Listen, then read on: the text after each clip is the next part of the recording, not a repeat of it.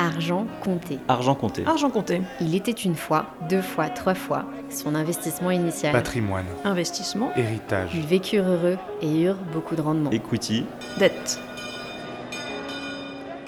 Bonjour, je suis Caroline Lameau et je vous présente Argent compté, un podcast qui vise à vous raconter toutes les facettes du patrimoine, de l'investissement et de l'épargne, avec une approche décomplexée pour enfin s'intéresser à son argent sans peur et sans tabou.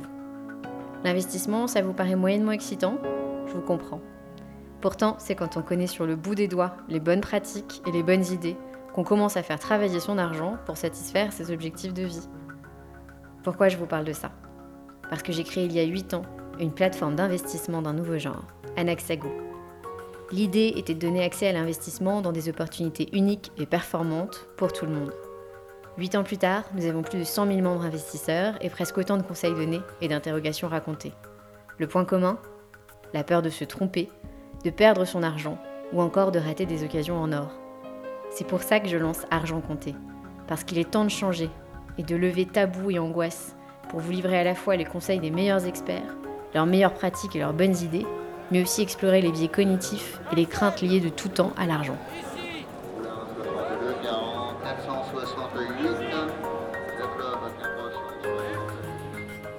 Aujourd'hui, dans Argent Compté, il était une fois l'investissement durable. L'investissement durable est désormais la priorité numéro 1 pour tous les investisseurs intentinés concernés, dans la mesure où le secteur immobilier est aujourd'hui responsable de la majorité des émissions de gaz à effet de serre. C'est cette industrie qui se veut à la pointe des questions d'impact. Mais par où démarrer? Car si vous aussi vous vous êtes posé la question d'investir mieux, eh bien quelle direction avez-vous choisi? Parce que comme pour tout, pour investir avec de l'impact, il faut faire des choix très forts et parfois laisser de côté certains aspects afin de concentrer ses placements et offrir une stratégie et un impact durable cohérent. Cédric Nicard est directeur du développement durable pour CBRE. Sa vision est limpide et il la partage avec nous aujourd'hui. Bonne écoute Bonjour à tous et bienvenue dans ce nouvel épisode d'Argent Compté. Aujourd'hui, j'ai le plaisir de recevoir Cédric Nicard, Head of Sustainability CBRE France, avec qui on va discuter de bâtiments durables. Bienvenue Cédric. Merci, bonjour. Merci d'être avec nous euh, aujourd'hui. On a je pense qu'on a plein plein de choses à se raconter euh, sur euh, l'investissement, l'impact, l'immobilier euh, durable.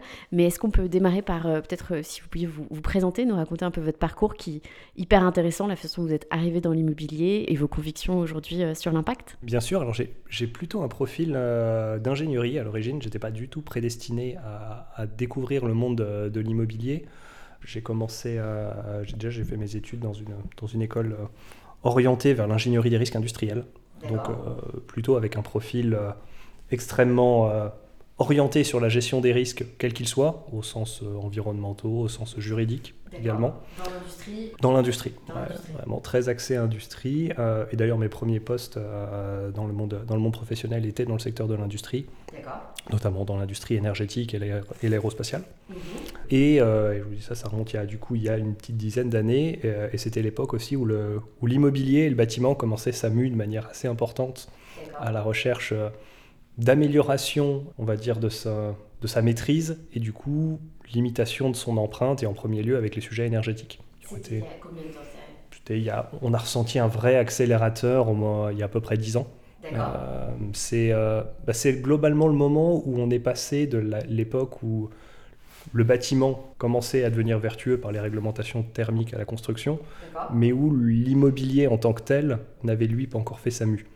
Donc euh, le secteur dans son ensemble était tiré par le bâtiment neuf. C'est bien qu'on s'occupe du bâtiment neuf, on s'occupe de 1% de la production euh, annuelle et on ne traite pas le 99% restant. Donc c'est il y a une petite dizaine d'années qu'il y a eu ce basculement, mhm. prise de connaissance, de conscience pardon, des, acteurs qui se sont dit bon bah, il, faut, il faut aussi qu'on s'y mette parce que sinon on ne va pas réussir à résoudre le problème. Donc j'ai découvert l'immobilier pardon dans, dans ce contexte-là en prenant le prisme de, de l'énergie. Mes premiers, mes premiers métiers ont été euh, très opérationnels dans des, au sein d'un asset manager pour optimiser les performances énergétiques d'un parc immobilier. Dans l'émission existant, tout à fait. Donc le cahier des charges, c'était un peu celui-là. Hein. C'était, on, venait, on vient de créer un fonds d'investissement euh, qui se voulait aux prémices de l'ISR à cette époque-là orienté sur la rénovation énergétique avec le pari qui était de se dire, bah, en rénovant des bâtiments tertiaires existants, type bâtiment des années 80, 90, 2000, qui commençaient à avoir vécu leur première vie en premier cycle d'obsolescence, qui devaient se repositionner. Et on se posait la question de dire, bah, en fait, euh, par la rénovation énergétique, je peux leur redonner un nouveau souffle. Par la rénovation énergétique, je peux fidéliser mes locataires. Par la rénovation énergétique, je peux créer de la valeur financière.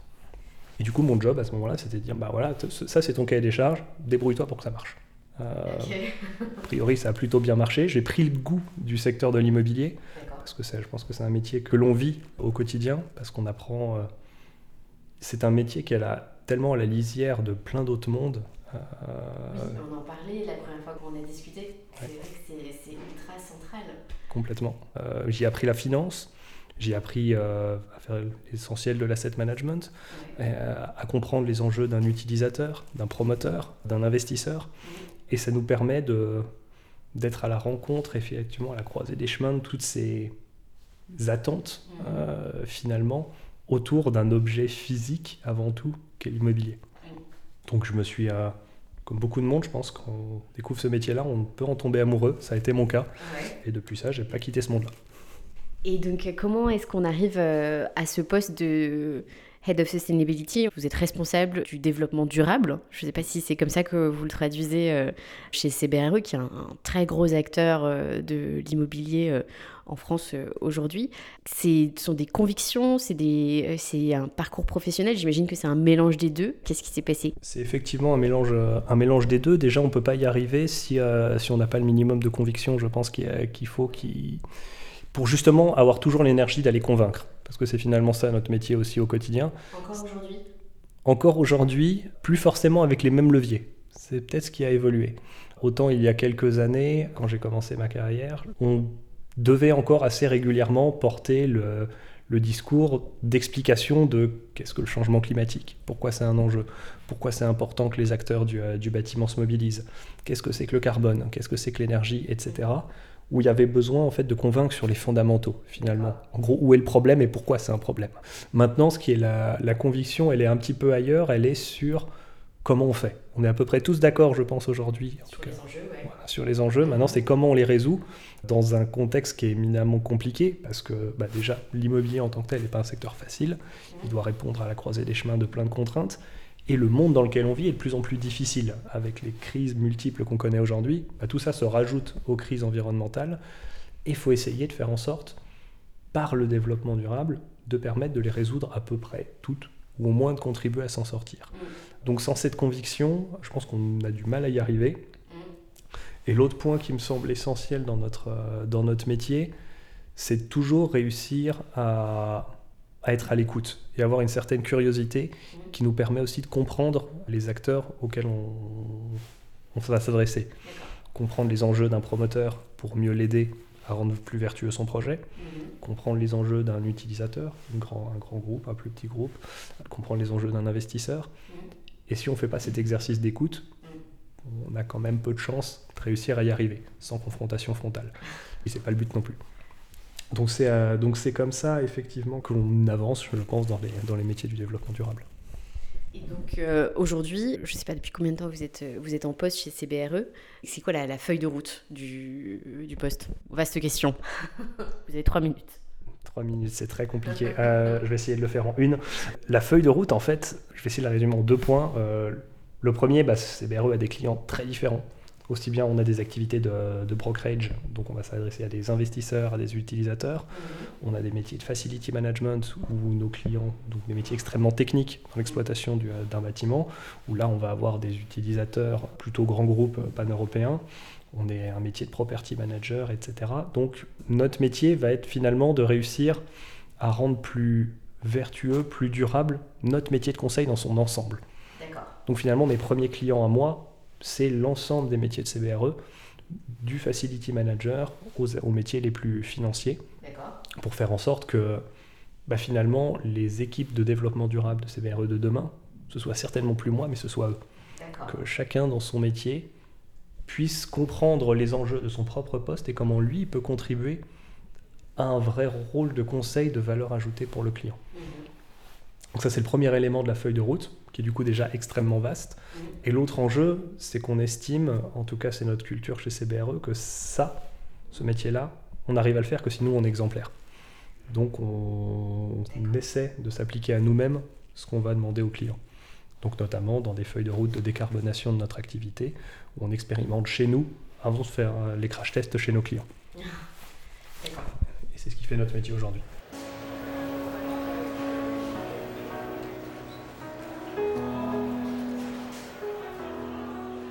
Donc euh, valeur d'exemple, test aussi, puisque vous êtes un très gros acteur de l'immobilier, donc c'est un test à l'échelle euh, de savoir ce qu'il est possible de faire et j'imagine d'exiger euh, des différents clients.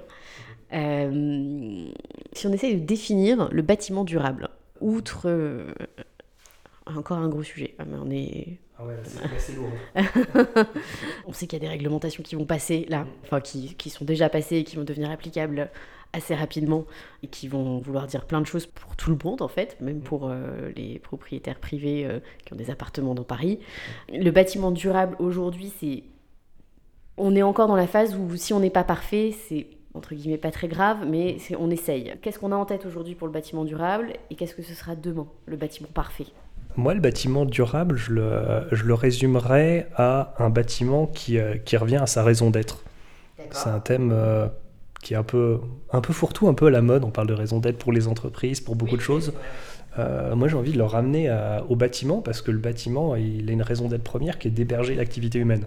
Il est là pour, euh, pour nous protéger, vous, moi, quand on va faire nos courses, quand on habite chez nous, quand on vient au bureau, euh, quand on va prendre les transports en commun. Des bâtiments, il y en a partout. Et je pense que le bâtiment durable, en fait, il devient naturel qu'on repense à ça avant tout. Et de se dire, bah, finalement, pour héberger l'activité humaine, il faut qu'il est son rôle effectivement protecteur de service au bâtiment et surtout qu'il amène une certaine pérennité et durabilité au sens le plus pur finalement. Donc ça va être de se poser la question de comment le bâtiment en hérite tel qu'il est. Euh, on se disait tout à l'heure, les bâtiments, la plupart, c'est des bâtiments existants. Le bâtiment neuf euh, tend quand même à être de moins en moins présent du fait du cadre réglementaire. Donc la première question à se poser, c'est bah ok, mon bâtiment il est là, je vais pas le révolutionner. Comment je fais en sorte qu'il soit le plus sobre possible et donc de réussir simplement à équilibrer ce que lui va apporter aux utilisateurs et par rapport à leurs propres besoins?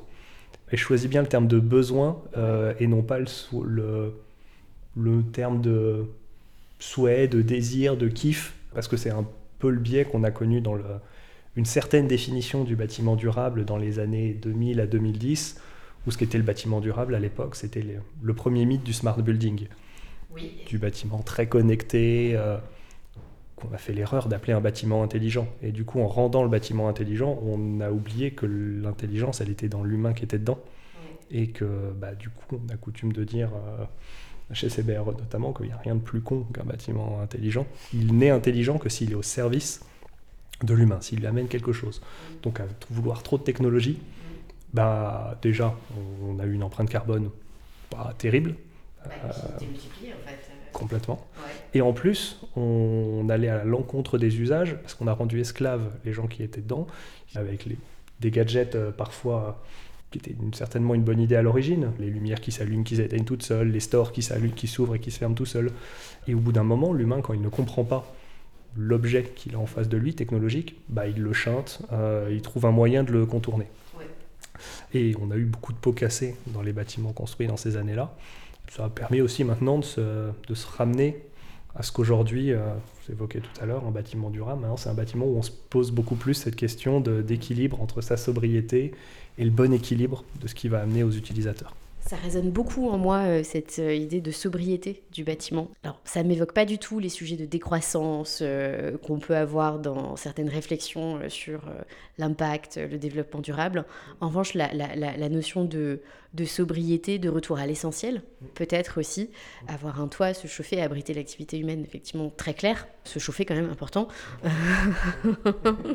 hein oui, c'est oui, vrai. Voilà, on est le on est le dixième jour après le printemps aujourd'hui et il neige. je ne sais pas quand l'épisode sortira, mais j'espère vraiment qu'il fera un petit peu plus chaud. Parce que là, je vous avoue qu'après un hiver sous la verrière, on a très très envie qu'il fasse un peu meilleur. Je, je trouve la, la doctrine beaucoup plus euh, pas adaptable, mais appropriable par l'ensemble du monde. C'est vrai que le, concept de smart building, c'est idiot, mais moi j'ai toujours eu peur de rester coincé chez moi parce que la porte ne voulait pas s'ouvrir. Voilà, on, en a vu euh, beaucoup. La maison connectée, euh, on sait que ça marche rarement parce que ça suppose un niveau de cohésion entre les différentes parties qui s'occupent de la création du logement. En fait, très souvent, euh, on se retrouve avec des trucs qui fonctionnent plus ou moins bien. Mais je ne savais pas que c'était en train de tourner, en fait, cette notion de bâtiment durable. Et la, la, nouvelle réglementation sur la construction y aide un peu. Euh, depuis le 1er janvier, la réglementation environnementale 2020 s'applique sur les logements. Et elle a eu euh, une intelligence que je trouve intéressante à souligner, c'est qu'elle, euh, en plus de l'aspect purement énergétique et thermique qu'elle avait déjà, elle apporte un volet carbone. Donc elle pousse toute la maîtrise d'œuvre et la maîtrise d'ouvrage aussi à se poser la question de bah, comment je joue entre ces deux curseurs-là? Avant, ils avaient, qu'un, bah, ils avaient deux curseurs, le curseur de la performance énergétique et le curseur du confort. Euh, et il jouait un peu entre les deux sur de la théorie de comment, en espérant que ça va bien se passer. Euh, donc en prenant des hypothèses d'utilisation que euh, vous, moi, on va savoir faire fonctionner le système de domotique. Je suis très mauvais à titre personnel sur les systèmes de domotique. Donc, ah, Vous aussi, vous n'avez pas à faire fonctionner l'aspirateur qui doit se lancer tout seul en partant? Ah non, pas du tout. C'est une catastrophe. Et remettre à l'heure le four quand il y a eu le changement d'heure il y a quelques semaines, ça a été une catastrophe. donc, je vois bien l'idée. Voilà. Donc euh, donc finalement, en fait, cette réglementation, elle apporte une, certaine sagesse, parce qu'en plus de ces deux curseurs, il y en a un troisième qui est sur le carbone et qui dit simplement, bah, en fait, les gars, pour chaque choix technologique que vous allez faire, chaque choix technique que vous allez faire avant, bah, il faut vous poser la question globale de son empreinte carbone. Donc, en permanence, chercher l'équilibre entre la juste technologie que je vais amener, le juste niveau d'isolation d'un bâtiment, sans trop déporter l'impact environnemental. Parce que c'est bien de chercher à avoir des bâtiments surisolés pour moins chauffer. Donc c'est bien, on met moins de systèmes de chauffage.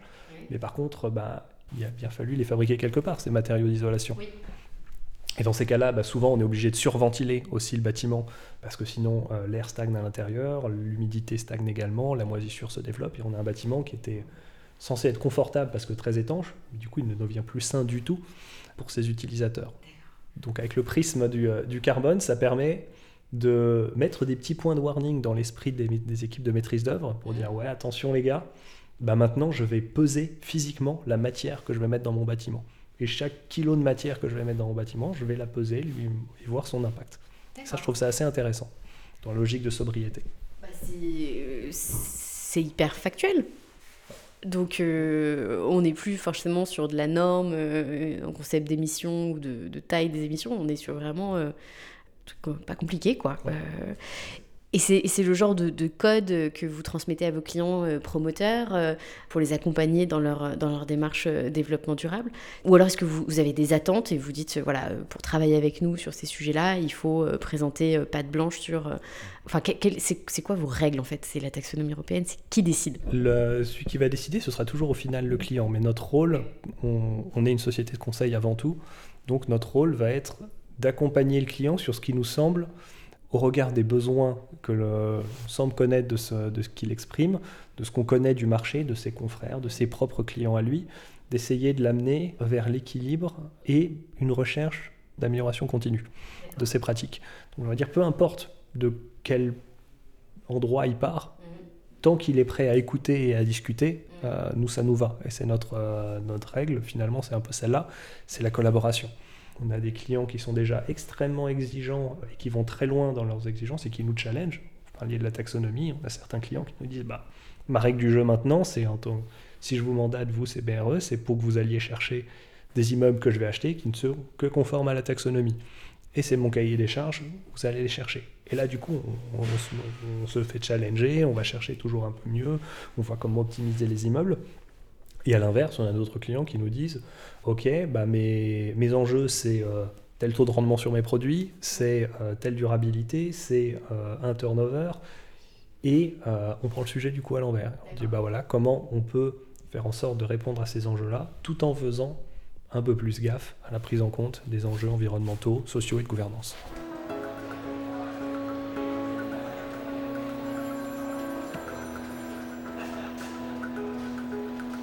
Ça va être plus le réflexe des clients peut-être investisseurs qui disent euh, j'ai un, moi j'ai un cahier des charges. Comment à l'intérieur de ce cahier des charges je fais mieux Oui. C'est ça Tout à fait. D'accord.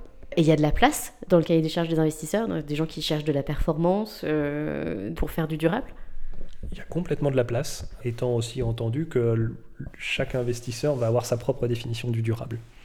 Euh, ah, on s'en voilà. était, euh, on s'en était donné une juste avant sur, euh, sur un bâtiment avec une certaine sobriété, mais la, la, durabilité chez certains de nos clients, dans certains cas, va être très axée sur l'énergie. Euh, dans d'autres cas, ça va être très axé sur le rôle social du bâtiment. Dans d'autres cas, ça va être sur un, une stratégie de n'acheter que des bâtiments neufs, ultra performants. D'autres, ça, veut dire, ça va être de se dire, bah, moi j'achète des friches mm. et je les repositionne. Et finalement, tous visent la même chose. Euh, avec leur prisme. Avec leur prisme, tout à fait. Et du coup, c'est pour ça qu'il y a cette nécessité à chaque fois d'aller chercher le meilleur des objets immobiliers. Mm qu'on va aller travailler pour eux, sourcer sur le marché, chercher à repositionner. C'est le challenge qu'on essaye de faire en hybridant toutes nos compétences. Aujourd'hui, euh, donc je suis investisseur dans l'immobilier. Ce que j'entends, c'est que c'est peut-être pas évident de combiner à la fois l'intérêt social du bâtiment, le côté énergétique, la partie euh, matériaux, produire les matériaux qui vont nous permettre de construire ou de rénover. Est-ce que vous pensez qu'aujourd'hui, il faut se choisir un cheval de bataille pour aller chercher l'excellence euh, dans euh, une verticale?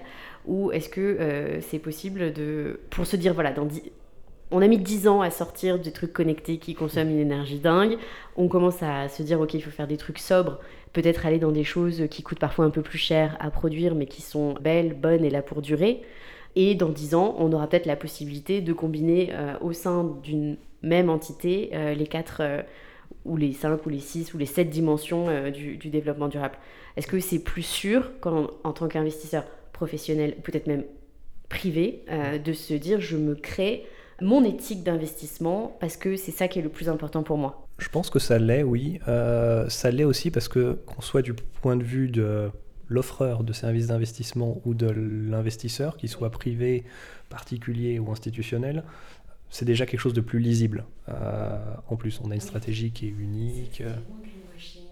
Bah ouais, il n'y a pas le côté fourre-tout du ouais, ouais, t'inquiète, il est green mon produit. Et quand on commence à gratter, on dit ah ouais, ok, là-dessus c'est bien, mais par contre là je comprends pas bien. il y aura toujours quelqu'un pour gratter, effectivement, c'est ça, et dire mais oui, mais vous êtes green sur ça, mais pas sur le reste. Et parce que c'est hyper difficile en fait. Mm. Donc effectivement, se positionner sur une conviction. Une conviction, une cible, appelons-le comme on veut, mais ou un cheval de bataille, ce que vous évoquiez, c'est un peu ça. Après, il faut être tout à fait prêt à l'assumer et de se dire ok, euh, je vous parlais de, mon premier job tout à l'heure où il qui était axé sur un fonds à vocation de performance énergétique. Il n'était pas question commercialement de dire c'est un fonds vert. Non, c'est un fonds d'amélioration des performances énergétiques. Et du coup, forcément, on, il parle à des gens à laquelle la, auxquels la performance énergétique, ça parle.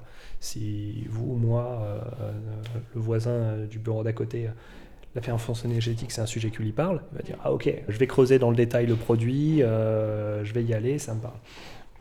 Par contre, le vendre comme un fond vert, évidemment, c'est peut-être plus sexy d'un point de vue marketing. Tu dis Ouais, t'inquiète, c'est vert. Mais on s'expose à des risques. Donc, je trouve que déjà, d'un point de vue euh, purement stratégique, marketing, c'est évidemment plus, euh, plus sage. Et d'un point de vue opérationnel, c'est beaucoup plus évident aussi, dans la mesure où il y a une feuille de route claire qu'on sait retransmettre à tout le monde. Euh, parce qu'on se met du côté du, gérant du portefeuille financier, bah, ça veut dire qu'il va falloir, pour que tout ça marche, former les équipes d'investissement, former les équipes de gestion, former les équipes techniques. Et tout ce monde-là, c'est quand même vachement plus simple si on les forme avec à être bon sur une thématique, du coup très, très bon, que la feuille de route elle est tracée et que ça s'est déroulé le, projet. Donc euh, ça, ça marche bien. Et à la rigueur, ce qui peut être pas mal, c'est de se mettre des petit garde-fou sur les deux, trois autres sujets, de se dire, OK, mon sujet important, c'est ça, la performance énergétique, l'artificialisation des sols, le service, peu importe. Et pour autant de se dire, mais c'est pas parce que je fais ça que j'oublie le reste, mm. je mets des minimums de garde-fous sur les autres sujets. Euh, et ce qui permet aussi, du coup, avec le temps, de monter en compétence sur les autres, de rester très thématique, mais d'avoir un minimum sur les autres. Choisir, c'est renoncer.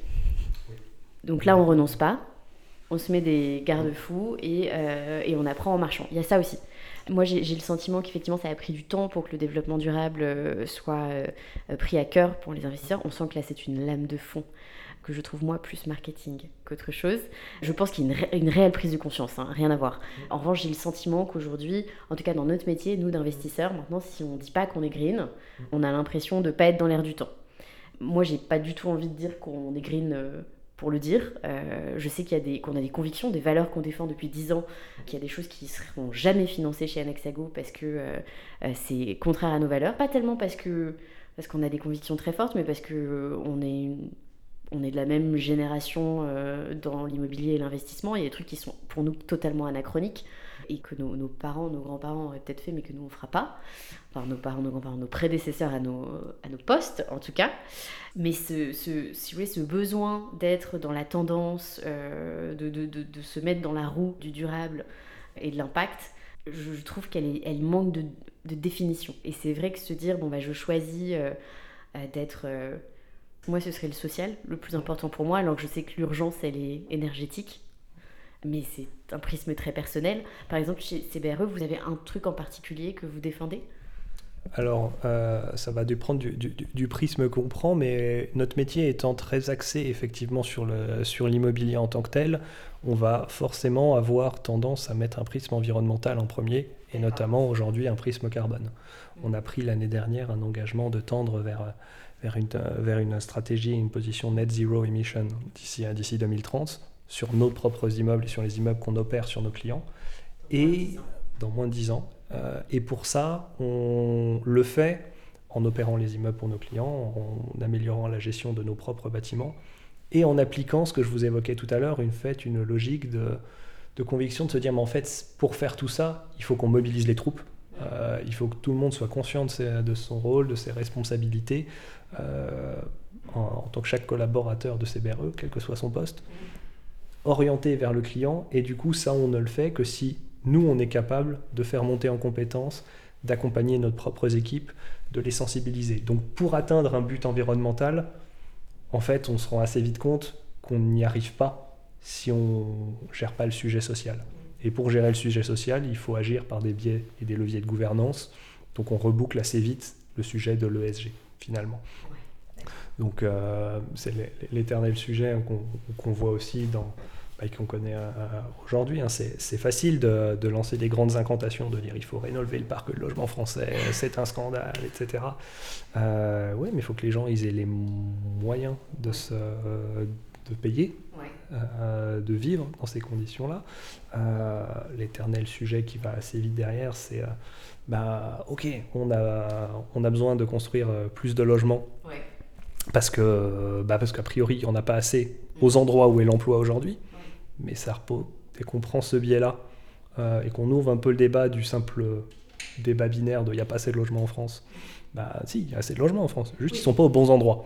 Euh, donc on a une question fondamentalement sociale à résoudre et non pas environnementale. C'est est-ce que on continue à construire des logements là où sont les emplois aujourd'hui, ou est-ce qu'on ramène les, les, emplois là où, sont les logements et, là, le problème, il n'est pas du tout environnemental. Il est social et de la gouvernance. Et donc, en fait, ça Complètement. On ne peut pas faire l'un sans faire les deux autres, finalement.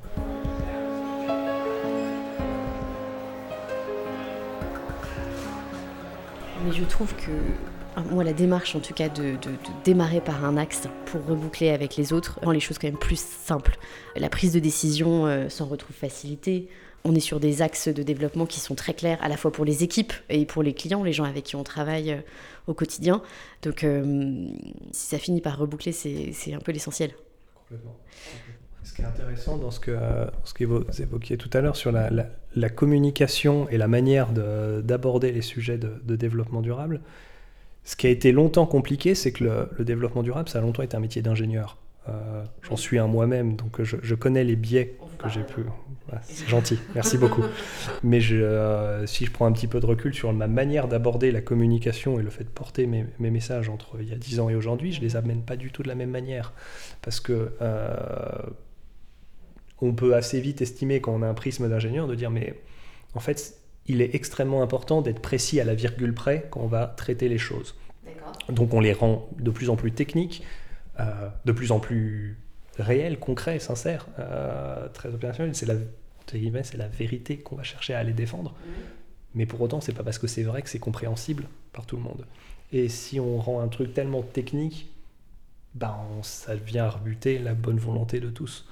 Donc c'est en un sens, je vais pas dire que je vais comprendre le greenwashing, euh, pas du tout. Je dis juste que bah il y a eu un excès inverse qui a été de vouloir à tout prix simplifier à l'extrême, parce qu'en fait on comprenait pas le, discours ultra scientifique. difficile euh. Complètement. Donc euh, le bon équilibre va être de réussir à hybrider les deux, de faire accepter à un scientifique et à un ingénieur de vulgariser un peu son discours et à une équipe de marketing, de communication, d'accepter un peu plus de pédagogie, de dire que bah, certains discours, oui, ils tiennent pas en un slide, il faut 5 slides pour l'expliquer, bah ouais, bah, il en faut pas 25. Peut-être qu'avec 10, ça marche. Ça augure d'un bon avenir, en tout cas, sur, euh, sur la, pédagogie euh, sur, le, sur le sujet. Vous, au quotidien, euh, ces convictions, elles changent quoi? Est-ce que vous faites partie des, gens qui se brossent les dents avec du dentifrice solide, par exemple? Non, je pense que j'aurais du mal. Ça existe, hein ça existe. On a un copain qui a monté une, une plateforme qui est la seule plateforme en fait zéro plastique pour euh, les produits d'entretien et les produits de la maison. Il référence tous les produits euh, bio, durables, euh, éthiques possibles et imaginaux et c'est la seule plateforme à être zéro plastique. Et c'est très marrant parce qu'ils sont ultra convaincus. Ils font un métier hyper dur. Ils savent que c'est difficile, mais ils ont fait le choix d'être zéro plastique. C'est vraiment, ils ont dit pour nous, c'est essentiel. On dit bon, on peut pas être une plateforme d'objets développement ou de produits développement durable si on, fait, euh, livre avec du plastique. Donc il y, a tout un sujet et, ça fait partie des gens, ils font partie des gens qui sont passés au dentifrice solide et qui disent euh, je le fais pour mes convictions mais vraiment c'est dur. Euh, bah, j'ai jamais expérimenté mais j'essaierai du coup, ça, je pense que ça, ça doit pouvoir valoir le coup. un exemplaire. ça marche, avec plaisir, merci. concrètement, ce que, ce que ça a changé, fondamentalement, moi je suis, je suis né dedans dans une culture de développement durable parce que j'ai été sensibilisé à titre personnel par mes parents, que quand j'ai rencontré ma femme, elle-même l'était par ses parents, etc. Donc finalement, il n'y a pas eu, je ne sais pas, juger d'évolution plus que, plus que ça. Par contre, on essaye effectivement d'avoir, euh, d'appliquer une politique des, petits pas et de sur ce qui est de notre euh, responsabilité et sur ce sur quoi on va savoir agir euh, au quotidien, on va essayer de l'optimiser. Euh, à titre personnel, par exemple, on mange très peu de viande, euh, on n'est pas devenu végétarien pour autant, mais c'est rare qu'on mange de la viande. ça fait des années que j'ai pas pris l'avion pour aller à un déplacement à l'étranger. la dernière fois que je prends l'avion, c'est quand je dois aller à Toulouse, parce que là, il y a à peine d'autres choix. Bah je le... Oui, bah, mais c'est terrible, hein, parce que moi je le connais ce train, parce que j'ai grandi à Limoges, mm. et il fait Paris, Limoges, Toulouse, et c'est vrai qu'il faut être courageux. Voilà, donc... Euh, j'ai pas encore ce courage-là, très honnêtement. Euh, donc on, va dire, on essaie d'appliquer effectivement ces, petits gestes-là, qui, euh, qui à notre échelle contribuent, contribuent à l'évolution.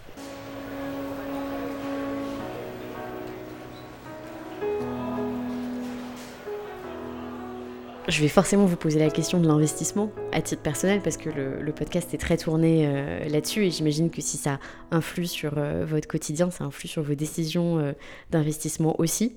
Est-ce que ces décisions d'investissement, alors vous dites que vos convictions finalement elles ont assez peu bougé, elles étaient déjà présentes, mais est-ce qu'elles ont influé de façon différente aux différentes périodes de votre vie sur les investissements que vous avez pu faire? Complètement. mes tout premiers investissements étaient comme beaucoup que j'ai pu faire il y a, il y a, 7-8 ans, mes premiers investissements étaient plutôt orientés effectivement avec une recherche première d'équilibre rendement-risque. on va dire l'éternel, euh, l'éternel binôme. Euh, voilà. Euh, et pas forcément avec un prisme environnemental ou, ou ESG fort, parce que à ce moment-là, j'avais du mal à voir comment la finance pouvait y contribuer. Donc euh, mes premiers investissements via des réseaux bancaires assez classiques s'orientaient euh, vers des assurances vie assez standards ou à la rigueur, euh, si mon conseiller bancaire était capable de me, les orienter assez efficacement, j'allais vers un fonds thématique en disant Ah ouais, il y a un fonds qui fait du traitement de l'eau, ça a l'air super cool, vas-y, tu m'en mets un peu en unité de compte. Et ça a commencé effectivement comme ça, pour aujourd'hui assez, assez évoluer, parce que du coup, aujourd'hui, mes choix d'investissement, vont être beaucoup plus orientés sur la recherche d'un impact. Euh, un impact le plus Alors c'est là aussi, on parlait de martingale, l'impact aussi commence peut-être à en devenir. oui, c'est un peu ce qu'on ressent du marché. Absolument. Et, et du coup, la question que je me pose de, avant de faire un investissement, c'est finalement quelle va être son utilité? Et je vais avoir un prisme systématiquement, parce que j'ai aussi quand on travaille dans l'immobilier, on, a ce besoin de maîtrise en fait du sous-jacent. Donc mes investissements, je vais les orienter avec ce double prisme. Déjà des secteurs que je connais, euh, pas sans avoir besoin de connaître forcément la personne qui le fait, mais si je le connais, c'est mieux. Donc une certaine sécurité, sérénité là-dessus. Et ensuite de pouvoir mettre au regard du prisme de l'impact. Et finalement, le sujet financier, je ne vais pas vous dire qu'il n'est pas pris en compte, il compte évidemment, mais moins que ce double, euh, double sujet-là. Euh, suis en premier lieu attiré par une jolie plaquette qui va m'expliquer qu'il y a de l'impact, euh, une histoire qui me, qui me semble vertueuse, j'en sais rien, aller redynamiser des territoires, etc. Ça, ça me parle beaucoup plus que m'afficher un 12% de rendement sur une plaquette. évidemment, s'il y a 12, c'est mieux que 7. mais s'il n'y a que 4, c'est pas grave. c'est déjà, pas mal tant que je sais que le reste est bien fait et que je suis serein sur le reste. Donc c'est voilà, c'est plutôt ce double prisme qui va me guider aujourd'hui. C'est intéressant de voir euh, quels sont vos, euh, vos axes, euh, vos, vos, dispositifs d'aide à la décision en fait. Dire ah, c'est ça que je regarde et, et j'y vais comme ça. Dans quoi est-ce que vous avez envie d'investir aujourd'hui? C'est quoi votre prochain, votre prochain investissement? Je crois forcément, je reste très, très biaisé sur le secteur de, sur le secteur de l'immobilier, mais je crois beaucoup euh, dans le renouveau du secteur du tourisme. Euh, je pense qu'il peut trouver un prisme pour rebondir post-crise et que l'objet immobilier en tant que tel peut largement y contribuer et tous les services qu'il va y avoir autour. On a eu un gros développement des plateformes euh, de location ces dernières, ces dernières années, y compris avant, pendant, après crise. Et je suis intimement convaincu que ce modèle-là peut devenir de plus en plus vertueux environnementalement et, social, et socialement. Donc euh, le thème que j'aimerais creuser dans les, euh, dans les mois qui viennent, c'est... Euh, on va l'appeler tourisme durable parce que c'est joli aussi sur une plaquette. Oui. Mais, bon, mais ça... un petit peu des randonnées. Exactement. sous, les, sous les cascades. Voilà. ça peut être tout autre chose, effectivement. Complètement c'est vrai que l'avènement, euh, l'avènement des plateformes euh, de location entre particuliers ou euh, plus ou moins particuliers, mais bon, ça c'est un autre débat, peut devenir en fait le, fer de lance d'une, d'une nouvelle économie du tourisme plus durable, plus respectueuse de l'environnement. Je parlais des territoires tout à l'heure. on a la chance en France, et je pense que la France a, vraiment, une, vraiment quelque chose à, à ressortir là-dessus. On a un tourisme des territoires en France. Oui il est évidemment, vu l'extérieur, très incarné par Paris, la Tour Eiffel, tout ce qu'on veut. Euh, mais en réalité, beaucoup plus riche. Mais beaucoup plus riche que ça. Euh, toute, la, toute la région sud, la façade atlantique attire énormément de touristes étrangers et français. Et je pense effectivement, dans ce cadre-là, qu'il y a quelque chose, il y a vraiment quelque chose de, à reconstruire sur notre, euh, sur notre sol, clairement. À garder en tête. Est-ce qu'il y a un conseil d'investissement que vous donnez en, systématiquement, enfin qui serait peut-être le meilleur conseil d'investissement qu'on vous ait donné? Bah, Je pense que c'était, euh, je le ramènerai toujours à mon premier prisme d'investissement, qui est de comprendre l'objet dans lequel on va investir. Je n'aurais pas investi dans l'immobilier si je comprenais pas comment ça fonctionne. Mmh. J'ai investi un petit peu en bourse, un tout petit peu, parce que je comprenais les mécanismes des fonds sur lesquels je suis allé. J'ai il n'y a pas très longtemps un investissement dans le secteur du textile. J'y connais rien dans le secteur du textile. Ah et ben ma réponse a été ok sur le papier ça a l'air intéressant, mais apprends-moi ce que c'est, comment fonctionne ce métier-là avant d'y aller. Et je pense qu'on est beaucoup plus euh, serein quand on arrive à investir dans quelque chose que l'on euh, que l'on comprend. Et puis accessoirement, euh, ça permet aussi, pourquoi pas, d'en faire la promotion de cet investissement après. Et puis si on, quand on comprend, on peut en être acteur aussi parce que l'investissement n'est pas forcément toujours passif. On, peut y contribuer à cet investissement. Euh, et les plateformes telles que celles que vous portez visent aussi à, visent aussi à ça. Donc euh, je le effectivement comme ça, comprendre et puis maîtriser les impacts d'aller de ce qu'on va aller chercher à, financer. Je pense que quand on connaît, si on prend des risques, et qu'il y a un problème, je pense que la frustration est moins importante. On peut avoir une idée de pourquoi ça n'a pas fonctionné, effectivement. Alors que si demain on vient nous voir en disant euh, ton investissement est planté et qu'on n'avait au départ pas trop compris, je pense que, bon, déjà, perdre faire de l'argent, les Français détestent ça, un peu comme tout le monde, euh, mais, euh, mais en particulier chez nous. Nous, on le voit énormément, les, les, investisseurs privés chez Anaxago qui mettent de l'argent dans les startups, très souvent le font parce que la boîte les intéresse, ils comprennent ce qu'elle fait. Et on n'a jamais eu, parce que bon, les startups, on le sait, hein, c'est 8 euh, boîtes sur 10 euh, qui vont au tapis. Alors, dans la réalité, euh, sur des plateformes comme les nôtres, moins, parce qu'il y a un process de sélection à l'entrée et il y a un, accompagnement très très fort des participations. Donc, même celles qui vont pas très bien, on essaie toujours de trouver une solution pour revendre avec une plus-value qui est beaucoup moins importante que celle espérée, mais qui reste quelque chose de correct. Et dans les cas où ça s'est mal passé, on a en fait, les gens comprennent, envoient des messages de soutien aux dirigeants en disant euh, vous avez fait le max, c'était une belle idée, ça n'a pas réussi, euh, mais en fait euh, je sais pourquoi et, voilà, c'est la, frustration est moins importante, c'est mon ressenti. Complètement. Et puis ça a été un peu le, le, danger de ce qu'on a pu reprocher, notamment au fond qui se disait ISR, vert, etc non pas qu'ils soient pas vertueux, parce que beaucoup d'entre eux le sont et sont très très bien faits, euh, mais comme ils ont été vendus à l'investisseur finalement uniquement comme un produit ISR, quand on te dit euh, je vais te vendre un fonds, je vais te vendre une assurance vie avec des placements ISR dedans, tu dis ah ouais trop cool, c'est responsable, et hop on y va. Je ouais, parce que c'est ISR et en plus il y a du rendement. Euh, mais dedans il y a des, il y a des trucs qui sont orientés vers le, traitement de l'eau, les déchets, la tech, la santé, etc. Bah, c'est quand même des choses extrêmement différentes. Et si on a un qui se gamelle, bah, on va se dire, bah ouais, oh là là, pourtant il était ISR, c'est un scandale, oh mon Dieu, ça veut dire que l'ISR c'est pourri. Bah non, c'est en fait qu'il y a eu une, effectivement une incompréhension, un manque de pédagogie autour. Euh, on parlait de pédagogie tout à l'heure aussi, c'est euh, toute la chaîne autour de l'investissement doit, doit monter en compétences. Ah c'est essentiel je trouve qu'il y a, enfin, monter en compétences, ok, mais il y a une vraie difficulté euh, parce qu'aujourd'hui les, attentes sont très très élevées.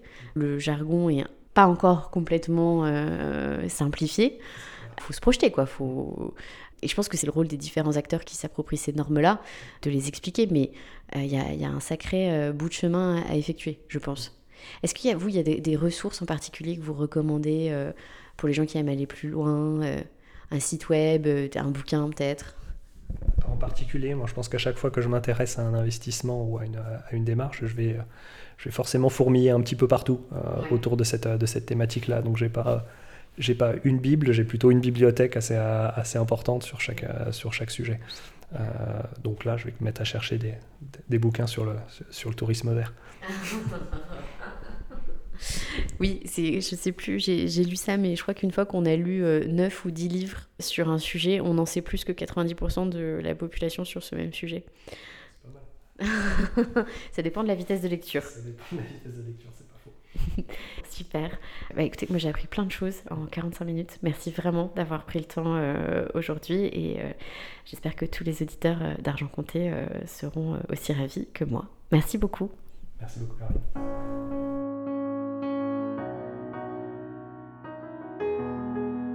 Merci d'avoir pris le temps d'écouter ce nouvel épisode d'Argent Compté. Si vous avez aimé, n'hésitez pas à me le dire en laissant une note sur Apple Podcast, ça nous aide beaucoup. Je suis également joignable à l'adresse email caroline.argentcompté.com si vous avez des questions ou des idées, ou bien entendu via anaxago.com si vous avez besoin de conseils. A très bientôt pour un nouvel épisode.